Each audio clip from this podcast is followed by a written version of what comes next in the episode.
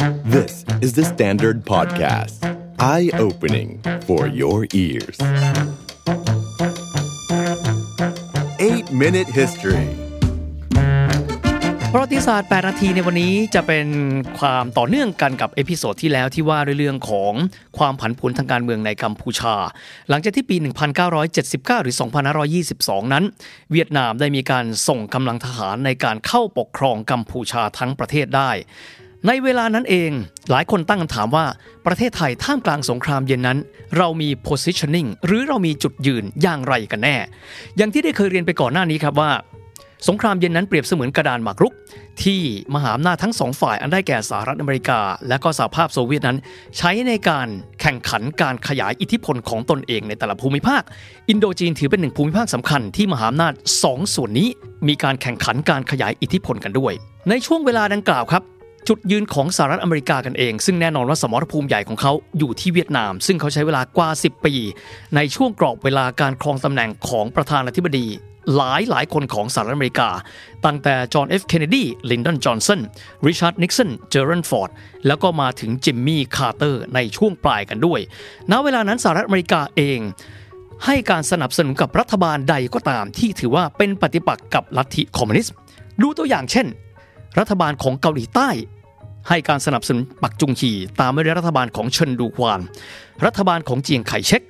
รัฐบาลของเฟอร์ดินานด์มาร์กอสในฟิลิปปินส์ในตัวเวียดนามเองก่อนหน้านั้นคงจำกันได้ว่าสหรัฐอเมริกาให้การสนับสนุนรัฐบาลของเวียดนามใต้นำโดยโงดินเดียมสำหรับกัมพูชาเองสหรัฐอเมริกาให้การสนับสนุนกับรัฐบาลของจอมพลลอนนอลกันด้วย ซึ่งในส่วนนี้ประเทศไทยเองณกรอบเวลาในช่วงนั้น อยู่ภายใต้การปกครองของระบอบเผด็จการทหารไม่จะเป็นจอมพลสฤษดิ์ธนรัตน์จอมพลถนอมกิติขจร ในช่วงที่สงครามเวียดนามนั้นทวีความเข้มข้นสหรัฐอเมริกาใช้พื้นที่ของประเทศไทย ในการเป็นฐานในการที่จะยันการขยายอำนาจของลัทธิสังคมนิยม ซึ่งแน่นอนที่สุดครับ ผ่านมาทางเวียดนาม หลังจากที่เวียดนามนั้นได้เริ่มต้นมีการขยายอำนาจในกัมพูชาทำให้ความตึงเครียดเกิดขึ้นรวมถึงประเทศไทยกันด้วยสำหรับประเทศไทยกันเองต้องยอมรับว่ากระแสการแข่งขันการขยายอิทธิพลของมหาอำนาจทั้งสองนี้ทำให้เกิดการขยายตัวในเรื่องของความนิยมของลัทธิสังคมนิยม และก็คอมมิวนิสต์กันด้วย มีการเกิดขึ้นของพรรคการเมืองหลากหลายพรรครวมถึงพรรคคอมมิวนิสต์แห่งประเทศไทย หรือว่าพคทกันด้วย หากว่ามองในช่วงที่กัมพูชาแตกในปี 1975 จะพบว่าช่วงเวลาดังกล่าว เป็นช่วงเวลาที่ตรงกันกับช่วงเวลาแห่งความผันผวนทางการเมืองไทย ก็คือเหตุการณ์ 14 ตุลา 2516 และ 6 ตุลา 2519 นั่นเอง ซึ่งช่วงเวลาดังกล่าวเป็นช่วงเวลาแห่งความตึงเครียดของการเมืองไทยเช่นเดียวกัน ด้านหนึ่งครับ ประเทศไทยเองมีความวิตกกังวลว่า ความแข็งแกร่งขึ้นที่ทวีมากขึ้นเรื่อยๆ ของกองทัพเวียดนาม รวมถึงการที่กองทัพเวียดนาม ผสมกับกองกำลังกัมพูชาณเวลานั้น จะเข้ามากระทบต่ออธิปไตย ของประเทศเราทำให้ประเทศไทยณเวลานั้น จึงจำเป็นต้องมีการที่จะเป็นพันธมิตรที่มีความแข็งแกร่งมากๆ พันธมิตรที่มีความใกล้ชิดและแน่นแฟ้นกับสหรัฐอเมริกากันด้วย ณเวลานั้นเป้าหมายของเวียดนามเองไม่ได้มีความหมายแต่เพียงแค่การที่จะผนวกกัมพูชา และสปปลาวให้เป็นส่วนหนึ่งของพื้นที่ของอิทธิพลของลัทธิ Marxist Leninism แต่ขณะเดียวกันพวกเขายังมองประเทศไทยกันด้วย มีการส่งสัญญาณค่อนข้างเห็นชัดเจนว่าเวียดนามนั้นมีความพยายามในการที่จะรุกรานประเทศไทยด้วย ถึงแม้ว่าประเทศไทยจะมีพันธมิตรที่แข็งแกร่งอย่างสหรัฐอเมริกา แต่ขณะเดียวกัน ฝ่ายไทยเองมองว่า หากว่าประเทศไทยต้องการที่จะหยุดยั้งความพยายามของเวียดนาม ในการที่จะเข้ามารุกรานอธิปไตยของประเทศไทย ประเทศไทยจำเป็นต้องมีพันธมิตรอีกหนึ่งรายใหญ่ ในภูมิภาคเอเชีย ดังนั้นในปี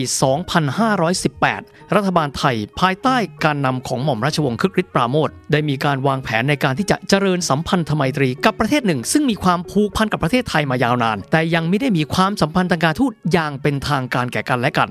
และนั่นก็คือสาธารณรัฐประชาชนจีนนั่นเอง ซึ่งในช่วงนั้นหม่อมราชวงศ์คึกฤทธิ์ปราโมทจึงได้มีการตั้งคณะขึ้นมา เพื่อที่จะเตรียมการในการเจริญสัมพันธไมตรีระหว่างไทยกับจีนอย่างเป็นทางการขึ้นมา โดยสำหรับคณะรัฐบาลชุดนั้น รวมถึงคณะที่ได้มีการเข้าไปเจรจาในครั้งนั้น ประกอบด้วยนายกรัฐมนตรีหม่อมราชวงศ์คึกฤทธิ์ปราโมทพลตรีชาติชายชุนวัน ซึ่งณเวลานั้นเป็นรัฐมนตรีว่าการกระทรวงการต่างประเทศปลัดกระทรวงการต่างประเทศขณะนั้น คือนายอานันต์ปัญญารชุน แล้วก็มีนายเตดบุญนาค ซึ่งณเวลานั้นก็คือเป็นหัวหน้ากองเอเชียตะวันออก ได้มีการแต่งคณะทูต และก็ไปเจริญสัมพันธไมตรี แล้วก็พบกับบุคคลระดับนำของรัฐบาลสาธารณรัฐประชาชนจีนในเวลานั้นมากมาย ไม่ว่าจะเป็นทางด้านของโจเอินไหล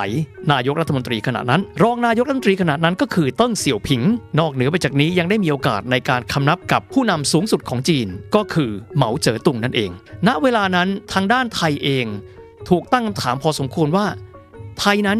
จะไปมีการผูกสัมพันธไมตรีกับประเทศซึ่งปกครองด้วยระบบคอมมิวนิสต์สังคมนิยมอย่างจีนไปเพื่ออะไร โดยทางด้านของฟากรัฐบาลไทยมีความเชื่อแบบนี้ ว่าก่อนหน้าช่วงเวลานั้น แม้กระทั่งรัฐบาลสหรัฐอเมริกาเอง ประธานาธิบดีนิกสันก็เดินทางไปเยือนจีนเช่นเดียวกัน และมีสุนทรพจน์หลายครั้งของเฮนรี่คิสซิงเจอร์ก็ได้มีการตอกย้ำว่าการผูกพันธมิตรกับสาธารณรัฐประชาชนจีน แม้ว่าจะมีอุดมการณ์ทางการเมืองที่แตกต่างกัน ก็เป็นสิ่งที่มีความสำคัญ และแน่นอนว่าการผูกสัมพันธ์สมัยตรีณเวลานั้นทำให้กองทัพจีนให้ความช่วยเหลือประเทศไทย ในการที่จะส่งกำลังไปก่อกวนกับพื้นที่ของเวียดนามทางตอนเหนือ ซึ่งมีพรมแดนระหว่างจีนกับเวียดนามทำให้ทางเวียดนามเองจำเป็นต้องมีการทอนกำลังทหารของตนเอง จากเดิมซึ่งอยู่ประชิดกับชายแดนไทยผ่านพื้นที่กัมพูชา กลับไปยังพื้นที่เพื่อที่จะปกป้องชายแดนทางด้านเหนือ เพื่อที่จะปกป้องการรุกรานจากจีนนั่นเอง ณเวลานั้นทำให้ประเทศไทยซึ่งมีสัมพันธไมตรีอันดี ไม่จะเป็นกับทางสหรัฐอเมริกาก็ดี หรือว่ากับทางสาธารณรัฐประชาชนจีนก็ดี จึงสามารถที่จะอยู่รอดปลอดภัยจากความพยายามของเวียดนามในการที่จะขยายพื้นที่ของกลุ่มประเทศอินโดจีนได้ และหลังจากการที่ผู้นำของโลกสังคมนิยมคอมมิวนิสต์ อย่างสหภาพโซเวียต โดยมิคาอิลกอบาชอฟ ได้มีการประกาศนโยบาย Glasnost Perestroika ทำให้รัฐต่างๆ ภายใต้การดูแลของสหภาพโซเวียต เช่นเวียดนามเอง ได้เริ่มต้นเปลี่ยนทิศทางการบริหารประเทศ เวียดนามเองมีการประกาศนโยบายโดยเมยมีความหมายจะมีการเปิดและปรับประเทศ และหันเข้าหาภาวะของความสงบสุขมากขึ้น และเวียดนามได้มีการถอนทหารออกจากกัมพูชาสำเร็จในเดือนกันยายนของปี 1989 ถ้าดูกรอบเวลาแล้วจะพบว่าอยู่ในช่วงเดียวกันกับการพังทลายของกำแพงเบอร์ลิน นั่นก็มีความหมายถึงการยุติการขยายอำนาจของโลกสังคมนิยมกันด้วย ในขณะที่กัมพูชาเอง อาเซียนก็ดีสหประชาชาติเองก็ดี อยากเห็นสันติภาพในกัมพูชา แต่ณเวลานั้น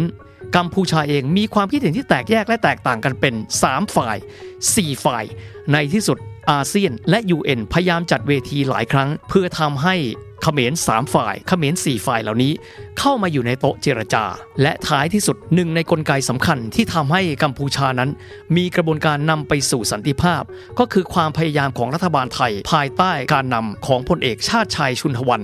ในการที่จะเชิญทั้งสมเด็จคุณเซน เจ้านโรดมศรีหนุ และผู้ที่มีความเกี่ยวข้องเข้าสู่โต๊ะเจรจาสันติภาพ และทำให้สนามรบกลายมาเป็นสนามการค้า ดังที่เราเคยได้ยินว่านโยบายการเปลี่ยนสนามรบเป็นสนามการค้า และนั่นก็คือจุดเริ่มต้นของสันติภาพในพื้นที่อินโดจีน ซึ่งสืบมาจากวันนั้นสู่วันนี้ The Standard Podcast Eye Opening for Your Ears